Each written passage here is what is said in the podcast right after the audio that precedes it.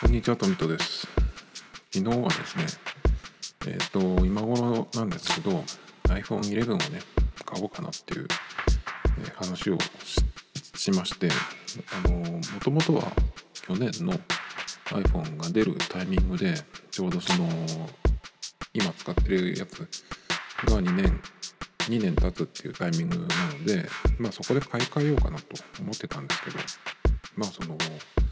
じゅういちを見てねかなりがっかりしたっていうのがあったので、まあその次のモデルだから今年出るならそれをね待ってたんですけど、まああんまり変わらなそうだなっていう感じなので今のところの雰囲気がねで、結構やっぱり今さんねんめに入って、まあバッテリーの持ちとかは大丈夫なんですけど、まあちょっと気になるところも出てきたっていうことでね、もうじゃあ今変えようかな、そろそろ変えようかなっていうことになってですね、じゃあどれにするかっていうような話をずっとしてたんですけど、でもともとねその話をするときにね、えっとまあ今週だっけ先週だっけかな、えっと iPad Pro と MacBook Air が出たところでね、えっと今年はあの iPhone だけじゃなくて iPad Pro とそれから Mac も買い替えないといけないっていうタイミングなんですよ、個人的には。なので、まあ、その話もしようと思ってたんですけど iPhone の話だけで結構いっちゃったんでね、今日はねその iPad Pro と Mac をどうするかっていう話を、えー、しようと思うんですけど、その前に、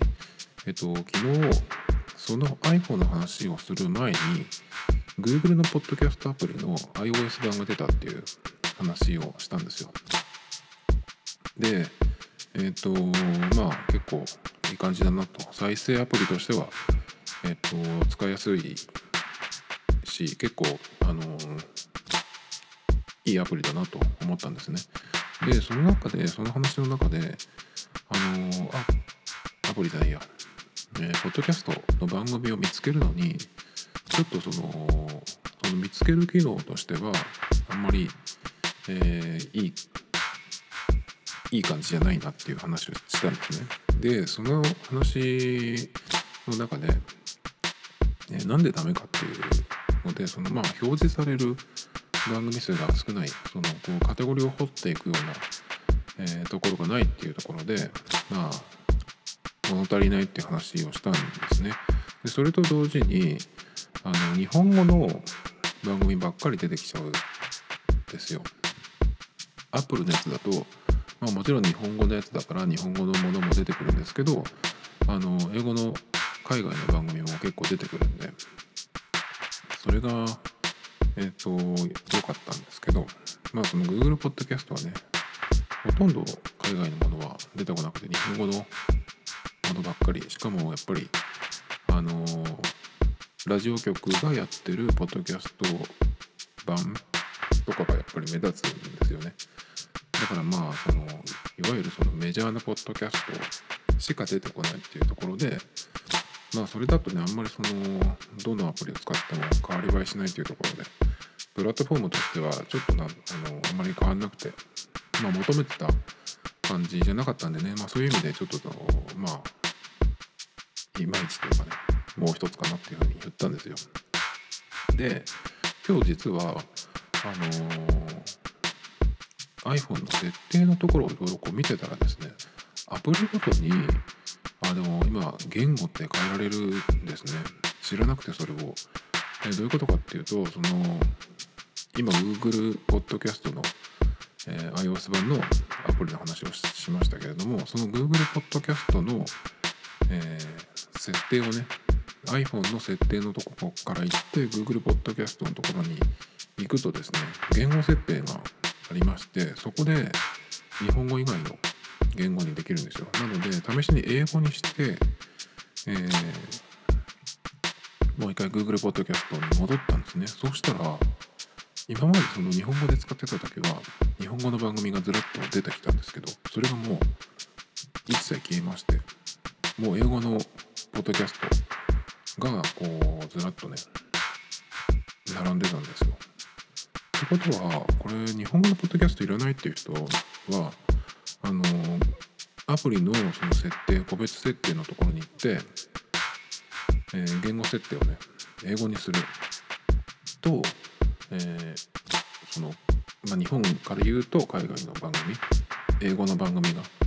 えーたくさんたくさんってまあでも数は少ないんだけど、まあおそらくまあメジャーな番組だけだと思うんですが、えっと表示されるようになるので、ま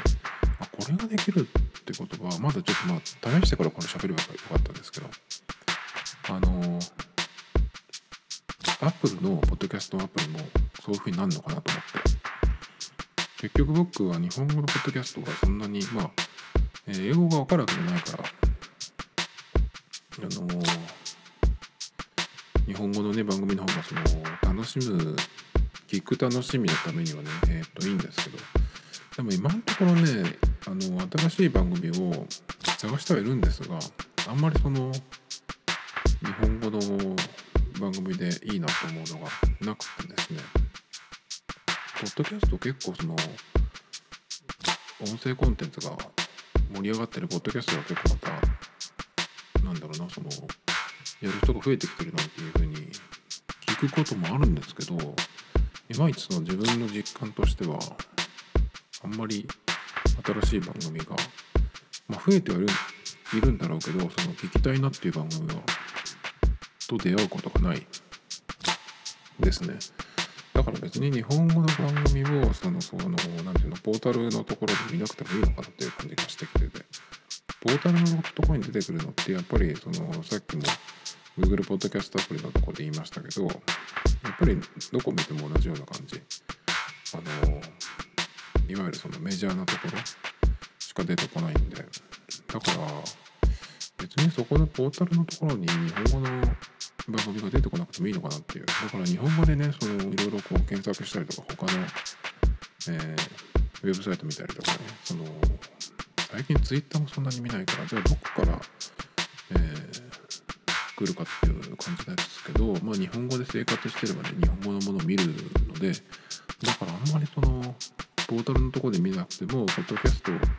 なんかないかなっていう時は自分で検索するなりなんなりして番組のことを知って、それをその番組をアプリで検索して追加していくっていう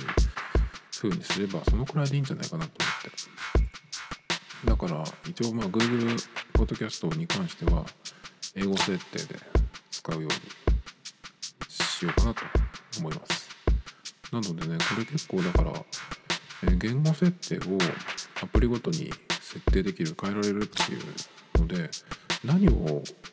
変えようかなとかね、ちょっと思いますけどね。それでその、ポッドキャストアプリの場合は、表示される番組がガラッと変わるっていうのがあったので、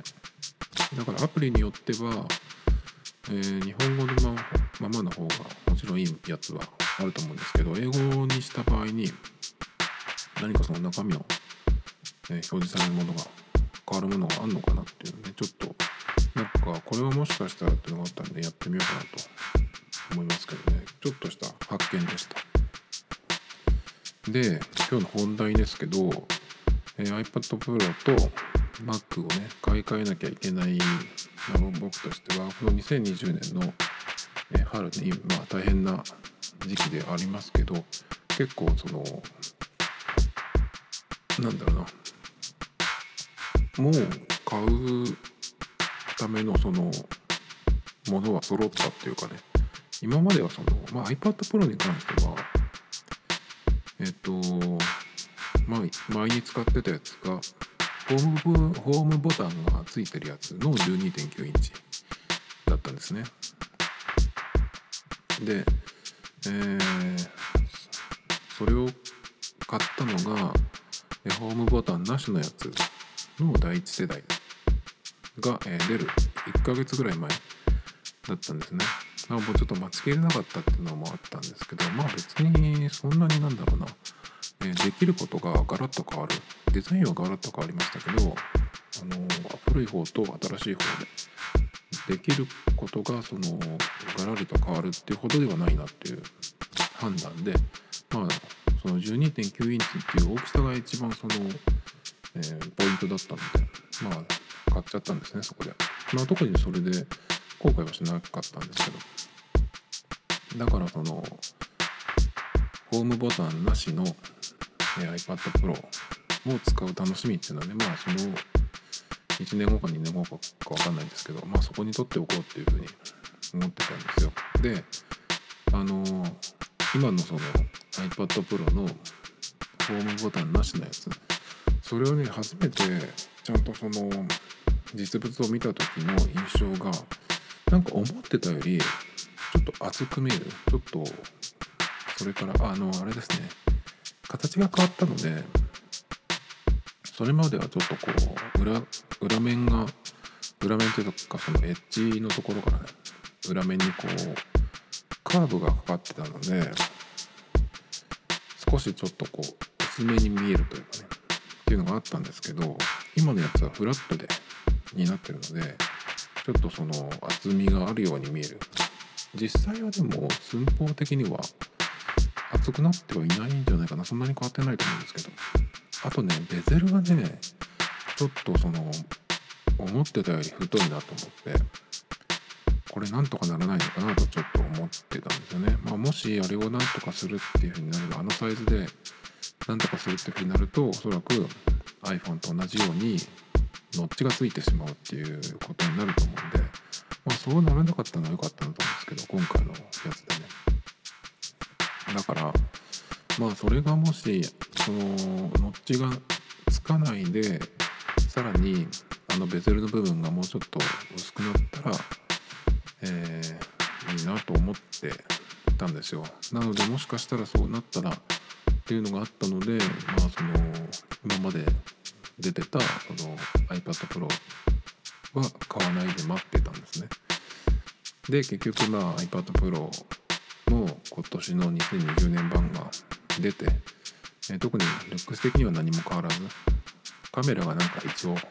変わったっていうことですけど、まあ個人的には iPad Pro のカメラってあのー、全然ね、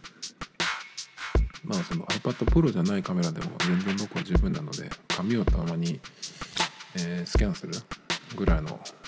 用途しかないので、まあカメラ別になくてもっていう感じなので、特には必要ないので、まあだからそのにせんにじゅうねんばんの iPad Pro っていうのは、えー、個人的には特に変更点なしっていうふうに思ってます。カメラが余分になったっていうだけでね。だけどまあそのチップは当然変わってくるし、だから長く使うってことを考えると、まあ今のその新しく出る方を買えばいい、いいかなっていう感じですね。だからまあ新しいの見た段階で じゅうにてんきゅう インチの今度出る iPad Pro は買いっていうのは、まあ、あのすぐ決めたんですよ。だけど、えー、いろいろね、まあ、考えなきゃいけない問題があって、 Mac もね買い替えなきゃいけないわけですよ。で、その問題としては、えー、Mac もね必要なので、このポッドキャストやったりだとか、ポッドキャストのその ビージーエム を、えー、作ることもよくあるので、そのために、えー、とガレージバンドを使ってます。あとはポッドキャストの編集もガレージバンド使ってるんですけど、でガレージバンドっていうのは iOS 版のアプリもあるんですけど、はっきり言って、えー、とポッドキャストの編集をする、あとは曲を作るっていうのに関してはちょっと、えー、Mac の方が、えー、ちょっとね、だいぶ Mac の方が使いやすいですね。なので、この辺がちょっとなんとかならないかなっていうのがあってですね、まあ、この前もちょっと言ったんですけど、 iPad Pro がなぜその 今,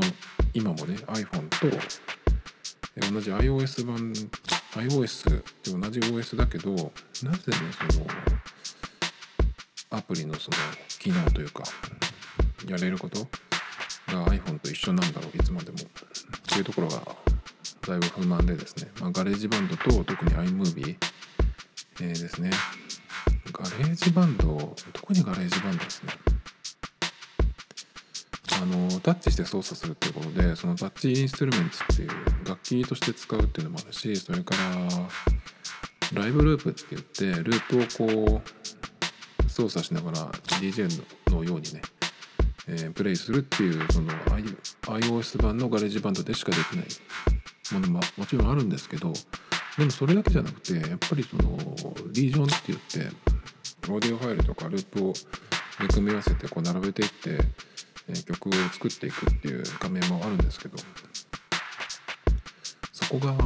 なんていうのかな、 Mac に比べるとちょっと簡易版っていう感じがしちゃうんですよね。で、今使ってる Mac っていうのがにせんじゅうさんねんモデルだったかなの MacBook Air ですね。相当古いんですけど、まあ特に問題なくあの動いてくれてて、えーでこれを毎日毎回そのポッドキャストを作る時に使ってるわけなんですが、この Mac のこのスペックでこんだけできる、えー、この Mac 版のガレージバンドがしっかり動いてる。だったらそのにせんにじゅうねん版の、えー、iPad Pro でできないわけがないだろうっていうのがまあ素人の考えですが、思うところなんですよ。どう考えてもスペックは Mac よりも iPad Pro の方が、えー、上だと思うし、なんだったらね iPhone の今 iPhone はエイト プラスですが、エイト プラスと比べても、えー、エイト プラスの方がね、この MacBook Air じゅういちインチよりあのパワーはあるはずなんですよ。だからあの Mac 版のガレージバンドと同じような同じことはできるはずだと思うんですけど、いまだにねあのガレージバンドはそのリジョンを並べるところだったりとか、まああと他にもいろんなそのいじれるパラメーターというかがあるんですけど、そこがちょっと少なかったりとかね、なんかその辺がうーんいつまでそのなんていうのかな、おもちゃみたいな扱いをしてるのかなっていう、もう何年もですよ。だってあの iOS 版のガレージバンドが出て、最初は最初ひどかったですよね。ガレージバンドの iOS 版が出た時にえっとね僕その時すでにもう Mac 版のガレージバンドって触ってたんですね。その時から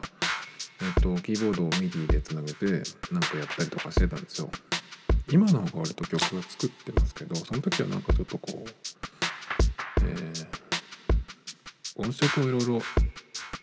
使ってまあ遊んでたみたいなぐらいなんですけど、でもまあ一通り触ってはいったので、えー、ガレージバンドっていうのがどういうことができるアプリかっていうのはなんとなく分かってはいたんですけど、えー、そこにねガレ、えー、と iOS 版のガレージバンド、特に iPad 版が出てきた時にあのね、いろんな人のその感想というかそのレビューが出るじゃないですか。それがひどくて、あの iPad でその楽器として遊べるっていうぐらいのことしか言ってないんですよ。まあそのぐらいのことしかできないんですけど、もちろんでもリージョン、あの録音、その楽器バージョンのをこう自分でこう演奏したやつがリージョンとしてその残るとかね、編集できるようになってるんですけど、そっちのことよりもそのドラムが叩けるとかキーボードが弾けるとかギターがなんかその弦をね触って演奏できるみたいなことしか言われてなくて、なんかそれがこうちょっと面白いみたいなね、なんかその子供じみたレビューばっかり出てきてたんですね。その時ねポッドキャストとか聞いててもうやっぱそんなようなことしか言ってなかったですね。あの音楽やってる人がまた違う、やっぱりその全然バックバンドと比べて同じガレージバンドだけど全然違うねっていう話をしてる人もいましたけど、ほとんどの人はなんかその楽器が、えー、触れて楽しいみたいなね、楽器のアプリってそれまででもいっぱいあったはずなので、ガレージバンドでそれができるって言ってもかなり後発なんですよ。なのにね、えー、なんかそういうしょうもないっつっちゃあれだけど、そういう感想しか出てこなくて、だからまだ全然そのガレージバンドの認識や認知度っていうのがかなりそういうアプリとして認知されてるのかなっていう感じでね、まあこれはまだまだだなっていう、えー、時間かかるのかなと思ってて、でもガレージバンドの iOS 版自体はどんどんどんどん進化していって、まあ、さっき言ったその、え、何でしたっけ、ループをリアルタイムにこう操作して組み合わせてっていうライブループですね。エイブルトンライブっていう、えーと、ずっとあるパソコン用のソフトがあるんですけど、まあそれにちょっとこうなんていうのかな、操作感が近いみたいですけどね。エイブルトンライブはちょっと僕は触ったことなくて、あと画面をちょっと見るとやっぱりその辺がやっぱり Apple って上手っていうか、あのいろんな人がこうとっつきやすいようなルックスを作るっていうのもすごく上手だと思うんですけど、それに比べるとちょっとエイブルトンライブは素人からするとな、あの画面を見ただけではなんだかわ か, からない。あとやっぱりライブループっていうのは、えー、と iPad って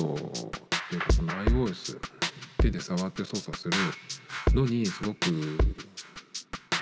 の向いてるんですよね。まあそれをパソコンでやるってことは、えー、どういうふうに操作してるのかわかんないですけど、エイブルトンライブの場合は、まあそこもあって、えーととっつきにくい感じがしてですね、まあ一度もその試したことはないんですけど、まあこの Mac でね、えー、他の ディーティーエム とか ディーエーダブリュー って言うんでしたっけ、そういうソフトを触ってみよう、入れてみようっていうふうにはなかなかなりませんけどね、やっぱりそのアプリ自体の容量もあるしパワーも必要だと思うんで、たまにその音源を追加したりとかしますけど、そのくらいですかね。だ, だけどやっぱりそのタッチしてその触るっていう、えー、ライブループはすごく iPad、まあ、iPhone もそうだけど、特にやっぱ iPad ですね。 iPhone だとちょっと画面が狭すぎてやりにくいんですけど、 iPad でライブループをやる分にはかなり面白いんで、あの最初に入ってるループっていうのがいっぱいあって、でしかも Apple の場合はそのループ素材も時々ね追加してくれるんですよね。なのですごくありがたいんですけど、それを使いつつ、だからその、えー、Apple のループを使いながら、えーとまあ、ライブループでもいいし、リージョン並べて曲にするでもいいしってやってると、今度はね、このこういう感じのループが欲しいなとかっていうふうになんか思いついたりするんですね。それをだからこう自分で、えー、ガレージバンドの中の、えー楽器というか音色を使って自分でこうちょっとずつこう演奏を し, したりとかしてね、えー、自分でこうリージョンなりループを作っていくっていう風に進んでいくことができるんで、まあ、面白いんですけど、でそれそういう風にもなっていくので、なおさらね、そのアプリ内で使える音色だったりとか、あとはそこにかけるエフェクトだったりとか、あと、えー楽器じゃない、その音色を使って演奏したもの、それを後からアンプをかけたりとかね、それからなんて言ったんですか、結構そのいろんな、えー、エフェクトをかけたりとかして、ただのそのギターの音、エレキギターの音をこう自分なりに音色を変えていくっていうことができるんですよね。ギターに関してはアンプもそうだし、あとなんだっけ、踏むやつ、エフェクター、あれもなんあのいくつも、えー、組み合わせてその自分の音っていうのを作ることができるんですね。iOS 版のギターのその、えー、やつはですね、ギターをつなげればアンプは使えるけど、そうじゃない場合、そのガレージバンド内のギターを使うときはアンプは使えないんですよね。それとあとエフェクターもにこぐらいしかないです。そのギターの種類によって、えー、使えるやつが決まってるんですね、にこぐらいで。だけど Mac 版の方は例えばアコースティックギターを、えー、使った時にもいろんなそのアンプを組み合わせたりとかしてっていうことができるんですね。まあアコースティックギターであんまりその、えー、アンプとかねエフェクターを入れてもっていうところがあるんで、えー、あんまり意味はないですけど、だからまあエレキギターを使った場合とかは、ね、いろんなその音にできるので、そこがやっぱり全然違うんですね。 iPhone っていうかその iOS 版のガレージバンドでギターの音を使うと、そのギターの種類、エレキギターの種類が確かさんぼんくらいかな、ワウとハードロックとクラシッククイーンかな、それぐらいだったと思うんですけど、だからギターを使うといつも同じ音になっちゃうんですね。まあ多少はねちょっとこういじれてれたりもするんですけど、 Mac の方に比べたら全然なので、やっぱりねそういうところを、えー、iPad Pro の方のガレージバンドでは、えー、いじれるようにしてほしいな、 Mac と同じようにしてほしいなっていうところがあるんですよね。でですね、まあなのであとあと iMovie ですね。 iMovie は、えー、今の僕の Mac が古すぎるんでじゅっぷんぐらいの動画でもですね書き出しにものすごい時間かかってファンが回っちゃうんですね。だから結局うーんその編集するのもやりにくいけど iPhone の方に全部入れて、えーと動画も、えー、ナレーションも音楽も全部入れて、でそこで編集するんですよ。でそこから iPhone で書き出した方が全然早いので、まあ、そっちを使うんですけど、まあ、だからねその時々 iMovie を使うっていうことを考えると、やっぱり Mac の買い替えは必須なんですけどね。で、えっと、まあ、iPad Pro の場合 iMovie はなかったかな。でも指でさっとこうなんていうのちぎるじゃなくて、えー、その動画を切ったりとかねっていうのは割とまあやりやすいんでいいんですけど、でもあでもそれでも文字の入れ方とか入れるなんていうのその種類文字の種類とか色が変えられないとかね、確か iPhone だと白だけだったような気がするんだけどね。だからその辺もえっと Mac 版と差をつけないでほしいなっていう感じがするんですね。特に iPad Pro だけ、えー、その同じ iOS 版でもアプリが別になるとかね、そのぐらいちょっとやってくれないかなっていう感じがするんですよね。 iPad とかに合わせちゃうと無印の iPad とか iPhone で、えー、だとその重くなるとかねっていうことになるんだったら、やっぱり iPad Pro っていう名前がついてる以上、えー、とちょっと区別してほしいなと思うんですよね。でなんでこの iPad Pro と Mac の話をしてたかっていうと、そう先に言えばよかったんですが、えー、今のところ現状 iPad Pro だけでいろんなその作業っていうのは今言ったみたいにその Mac 版と、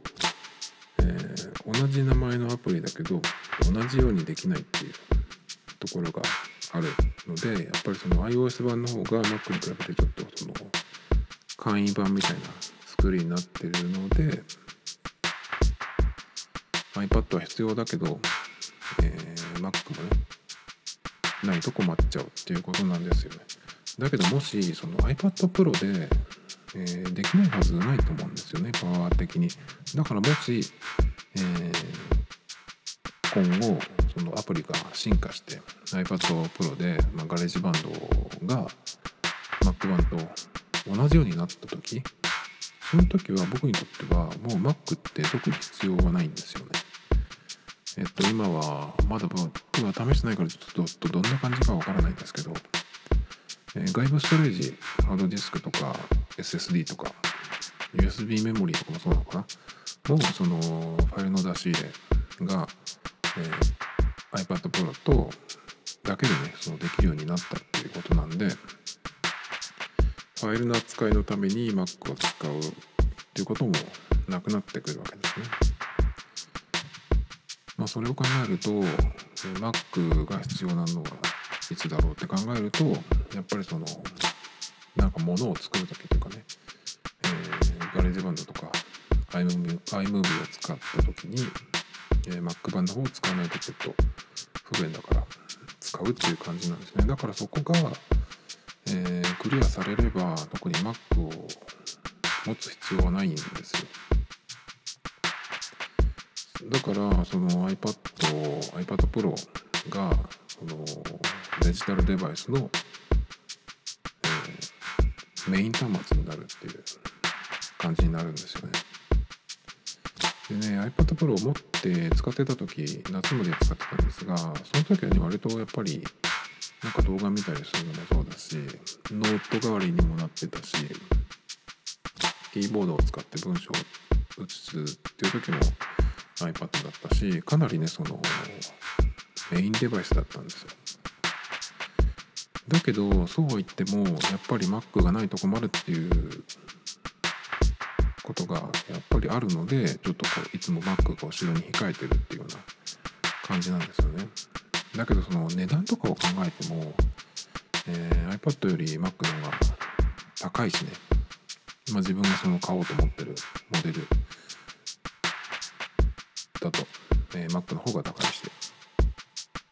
だからそんなちょっとのことのために Mac、 しかもおそらく MacBook Pro になると思うんですけど、えー、っとね iPad Pro と両方買うっていうのはちょっとなんか違うよなっていうかね、もったいないよなっていうか感じがするんですよね。で、あとやっぱりこれちょっと付け足しになるんですけど、あのファイルの扱い、さっき、えー、外部ストレージに iPad でその ユーエスビー-C 接続で、えー、できるようになったっていうふうに言ったんですが、やっぱりね Mac の方が圧倒的に楽だと思うんですよ。ウィンドウのその大きさをこう調節していて、えー、今使いたいファイルをデスクトップに置いといて、そこからこうドラッグアンドドロップで、えー、ポイポイね入れていくとか、まあ、反対に、えー、ファイルをそこから持ってきて、えー、デスクトップに落とすとかね、そういうこともやっぱり楽なんですよね。 iPad でそのスプリットスクリーンとかができるように、こう画面分割してできるようになったとは言ってもね、やっぱりちょっとまだなんか、うん、無理やり感というか、この Mac とかパソコン使い慣れてる人からすると、うん、ちょっとこうストレスがある感じがしちゃうんですよね。だからやっぱり、えー、iPad で、えー、何でもいろいろこうやってた時でも Mac に持ち帰った時のそのこのストレスが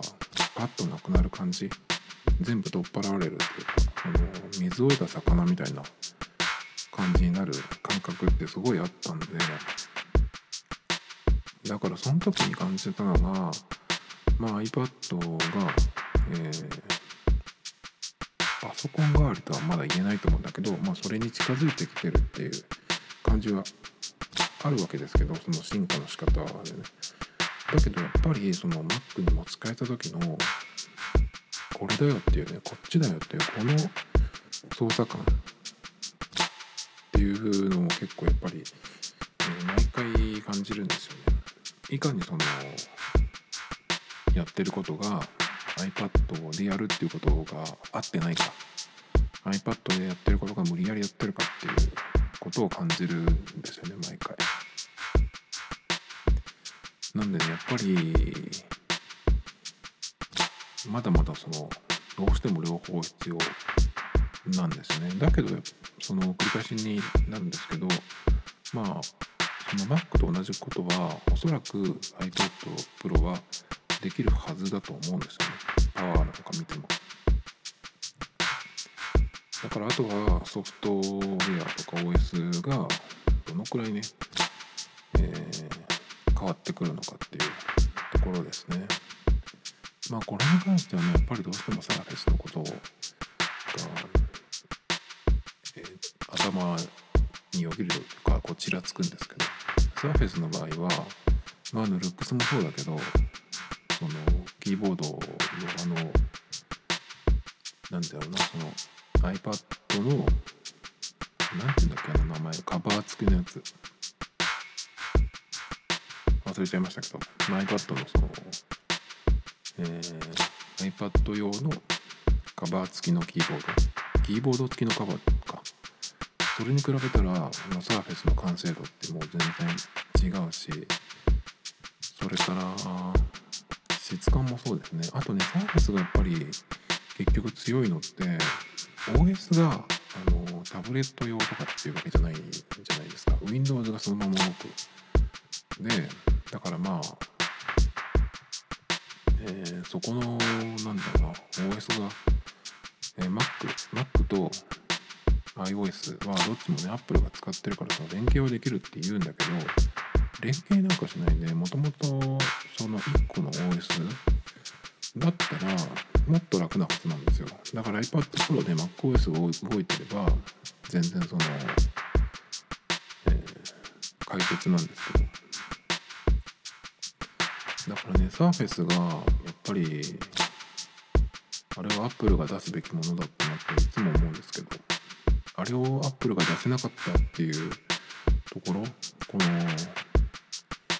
iPad ってまだまだなんだろうな、ちょっとうーんルックスもそうだし、ルックスっていうかそのハードウェアもそうだし オーエス もそうだけど、なんかそのまだいまいちバチッとはまってない、完成されてないような気がするんですね。どういう風にするのか、どういう風にしたいのかっていうのがなんか、えー、まだはっきりしてないような感じがするんですよね。iPad が最初に出た時ってやっ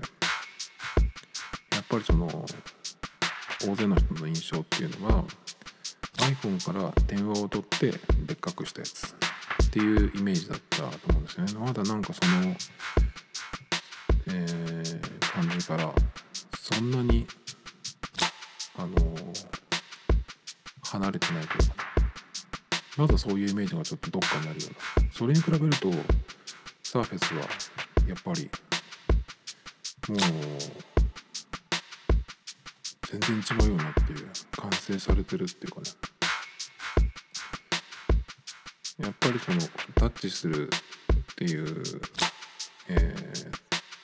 画面をタッチするっていう操作ができる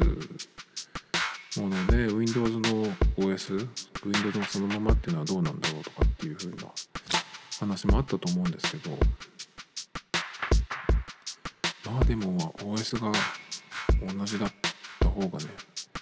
今となっては強いのかなっていう感じはしますけどね。だからねやっぱりその iPad、 iPad Pro をね買おうっていうふうになるんだけど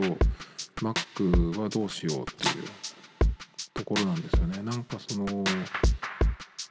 もちろんその iPad Pro と Mac と両方持ってて、もちろん iPhone があるもあるんですけど、それぞれの端末でその一番しっくりくるその操作というか、これをやるんだったら Mac、 これをやるんだったら iPad の方がっていうね、どっちでもできるけど、あのそのお互いの向いてるところを使うっていう使い方がまあできるっていうのはね両方あるいいところなんですけど、だけどなんかちょっとやっぱりにこ買うっていうのはそのなんかすっきりしないというかね、にこ買ったらお互いのそのぶつかる部分が多すぎてやれることというかやることだからすごいなんかあの持て余し感があるんですよね。それがちょっとねやっぱ気になるんですね。両方買い替えないとっていう風になってはいるんだけど、やっぱね iPad をデジタルのそのメインデバイスにしたいっていうところがやっぱりどっかにあって、 Mac よりもそのなんだろうな、まあ操作によってはさっき言ったみたいにキーボードと、えー、トラックパッドがあって、それからえーとまあ、ウィンドウがこう自由にウィンドウというか、まあ、画面自体がね自由に使えるっていう、それがある方がそのスムーズにやれるってことはあるんだけど、まあ、iPad の方がやっぱりその取り回しがしやすいとかね、持ち歩きがしやすい、持ち運びがしやすい、それから、まあ、ファンもないし、えー、軽いし、Mac に比べたらねっていうところが、ね、やっぱり利点なんですよね。だからね、やっぱりちょっと両方欲しいことは欲しいんだけど、なんかやっぱりまだこうすっきりしないというかね、多分でもど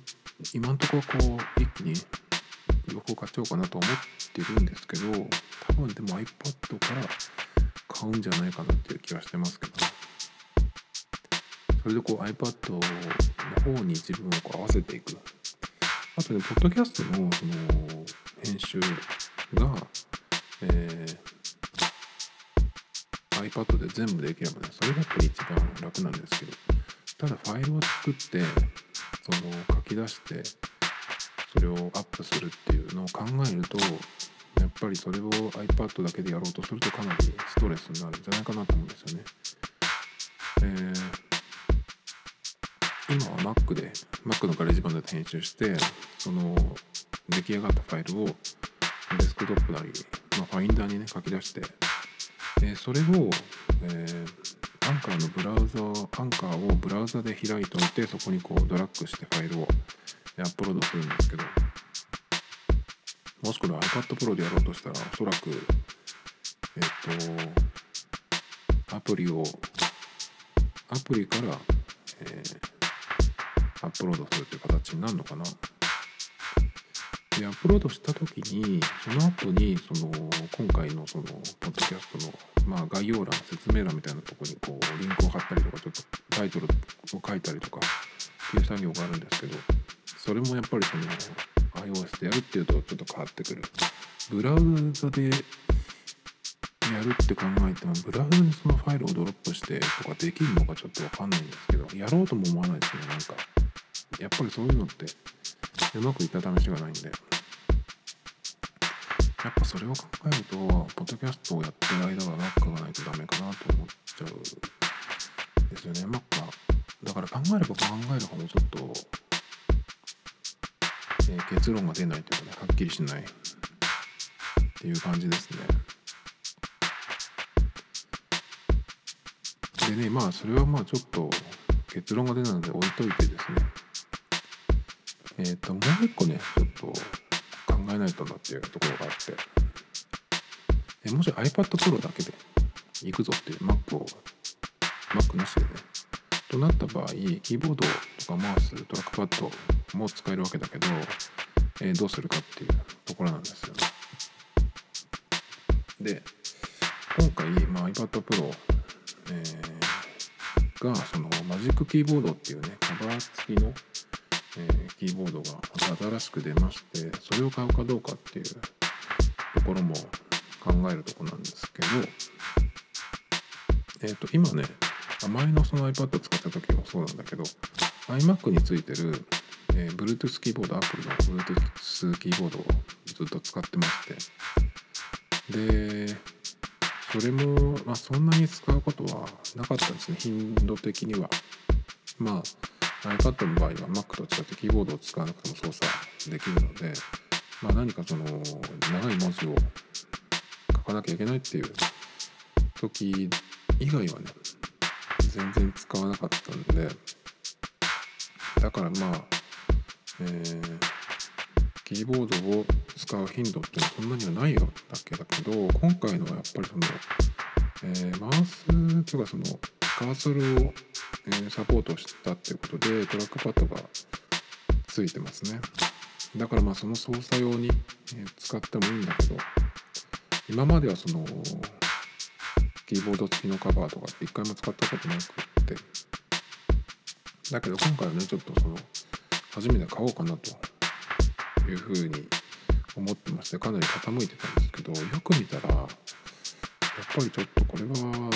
いきなり買うもんじゃないなっていう思えてきましたね。っていうのはやっぱりそのキーボード自体のまず薄さ、あれをまあ写真だけでも見るとあんまりなんだろうな、その打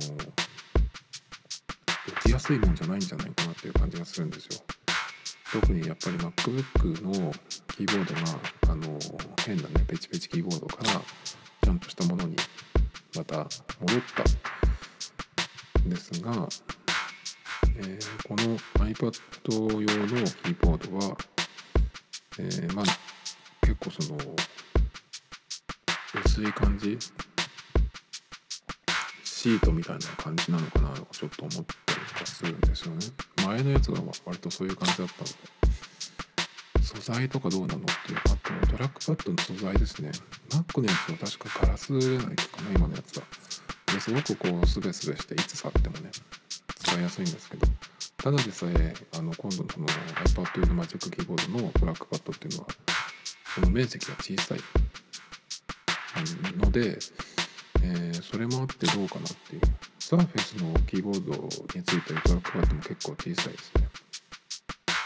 これはあまり使いやすそうだとは思わなかったんだけど。で、Apple のその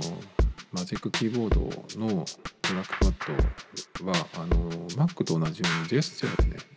単にそのカーソルを動かす、クリックする、タップするっていうだけじゃなくて、えー、指の本数を増やしてジェスチャーでこう、えー、切り替えたりとかっていうことができるんで、それを考えるとあの大きさはどうだろうなとは思ったんですね。だからさっきその、えー、iPad を使ってた時にキーボードは Bluetooth のを使ってましたっていうふうに言ったんですけど、えー、だからね、このマジックキーボードを使うよりキーボードと、えーと、トラックパッドなりマウス全て別々に用意して、まあ、各々 Bluetooth でつないで、えー、だからまあ iMac を使うときのような感じですね。そういう使い方の方がなんか僕はいいような気がしますね。特にやっぱトラックパッド、マジックトラックパッドっていうんですけど、iMac についてくるやつね。あれやっぱりすごくあの MacBook よりも広いですし、ジェスチャーなんか使うときもそうだし、まあ単純にそのカーソルを動かすときも一回端まで行って持ち替えてみたいなことやらなくていいと思うんで、それを考えるとやっぱりあのマジックキーボードを買うよりはトラックパッドだけをね追加して Bluetooth で使う方がいいんじゃないかなっていうふうに思えてきましたね。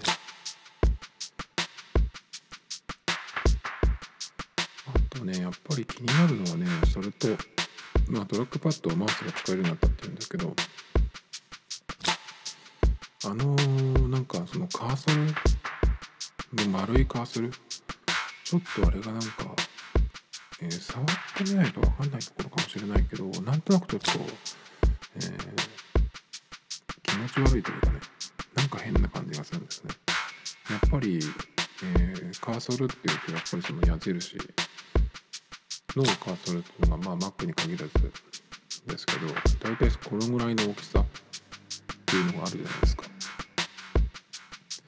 パソコンの場合はその指でこうタップするっていうのに比べたら、そのリンクのところなんかも小さいので、まあこのぐらいのね、その小さい矢印でいいわけなんですけど、だから結構あれがちょっと大きいのがなんか変な感じがするっていうのと、あとそのカーソルがリンクとかその操作できるとこに乗った時に、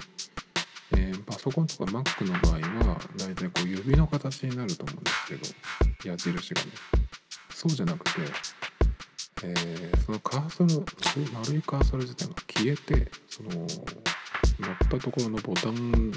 色が変わるみたいな感じなんですよね。あれがすごいなんか慣れるのに時間がかかりそうというかね、あの感覚でもあれに慣れたら慣れたで、今度 Mac とかパソコン使った時にどうかなっていう感じがするんで、だからトラックパッドをもし用意したとしても、うん、結局はタッチして使うんじゃないかなっていうふうに思っちゃいますね。だからどっちもいらないのかなっていう感じがしてきちゃうんですよ。そうするとキーボードもトラックパッドも、だってもともと iPad は操作は全部タッチでできるわけだし、そっちの方が自然なわけだしね。だからね、やっぱりそう考えるとなんかこうぐるぐる回ってしまうんですね。また元に戻るみたいな感じで、まあ堂々巡りみたいになってきちゃうんですけど、あとね、そのタブレットに関して、タブレットとキーボードのことに関して毎回思うことがあるんですけど、なんでね、まあ、iPad に限らずなんだけど Surface もそうですけど、せっかくそのノートパソコンとは違ってキーボードと画面を、えー、離れてね、離して使えるのになぜくっつけようとするんだろうっていうのがすごく疑問なんですよね。だって、えっと、ノートパソコンの場合は画面と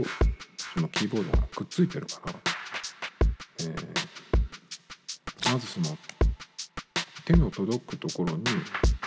キーボードというか本体を置かなきゃいけないわけですよね。そうするといつも目と画面の距離っていうのはまあ同じですよね。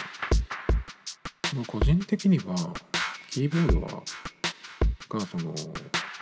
手の届く範囲、まあ、もちろんないと使いづらいですけど、画面をねもうちょっと離したいなっていうふうに思うことがよくあるんですよ。ノートパソコンの場合に画面をそのちょうどいいところに離しちゃうと今度は手が届かなくなるじゃないですか。だけど iPad とかタブレットの場合は画面を好きな場所に置いて、えーと、キーボードも机の上に置かなくてもいいわけなんですよね。僕は結構その iPad とか iPhone で Bluetooth キーボードをつなげて文字を入力しなきゃいけないっていう時は、椅子に座ってる場合、デスクと椅子がある状況だったらキーボードはももの上に置くんですよ。そうするとあの机の上にパソコンとかキーボードを置いてる時って、その上にこう腕をキーボードの上を腕を置くと、なんていうのかな、ちょっとこう肩がこう持ち上がるような体勢になるので、で体勢自体もちょっとこう前かがみになってくるので、どうしてもやっぱり肩が凝ってくるというかね、疲れてくるんですけど、そのキーボードの位置をこうももの上に置いてやるだけで、腕をこうダランとしたような、あの力を抜いたような状態で打てるので、すごく、ね、楽なんですよ。ストレスがなくて。タブレットの場合はそれができるのに、なんでわざわざなんかパソコン型に戻そうとするのかなっていうのがね、すごいね、なんか疑問なんですね。みんなそうしたがるじゃないですか。ちょっとね、僕はそれは反対なので、だからキーボードと本体とかディスプレイは自由に動かせる、自由に置けるっていう風にしたいんですよね。まあだからずっとキーボード一体型のものっていうのも使ってこなかったんですけど、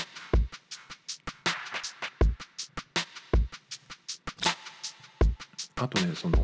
iPad 用の新しいマジックキーボード、一個すごい気になるところがあって、まあ、今までと変わってその iPad が浮いてるような形になってるんですよね。あれまず角度はどうなってるのかなとかっていうのもちょっと気になるんですよね。自由に調節してるのかブラブラしてるのかちょっと分かんないですけど、けど角度がその自由に変えられるのか固定できるのかっていうところと、あとね、最大のポイント、気になるポイントはあの浮かしてる形にしてるので、その下の部分がちょっとこう何もないスペースがあるわけですよね。えどういうことかっていうと、えノートパソコンの場合はパタンと閉じれるので、画面の画面と合わさる部分がそのままそのキーボードとトラックパッドのスペースになるわけですけど、あの iPad 用の新しいマジックキーボードっていうのは、えー、ノートパソコンで言ったらだいたいその、えいち列あの奥から見ていち列目に 2, 2列目ぐらいまでにかかるのかな、そのぐらいのスペースが多分その何もないスペースになってると思うんですね。だからその分、えー、トラックパッドも狭くなってるし、もしかしたらキーボードのその幅とかね、その大きさもちょっと犠牲になってるのかなとちょっと思うんですよね。だからあれをそれを考えるとちょっとそのキーボードとしての使い勝手、使いやすさはなんかもしかしたらちょっと良くないのかなというふうに思っちゃいますけどね。まあだから実物を見てみるとよくわかんないもあると思うんですけど、でもまあ じゅうにてんきゅう インチを、えー、選んだとしても、まあそのじゅうさんインチの MacBook と同じ、えー、キーボードのその面積範囲ではないねっていうところなんですよね。まあだからやっぱりそのその辺ももろもろ考えるとキーボードを使うなら Bluetooth になるんじゃないかなと思いますね。Tomito Times Podcast. This program was broadcasted you Anchor F M.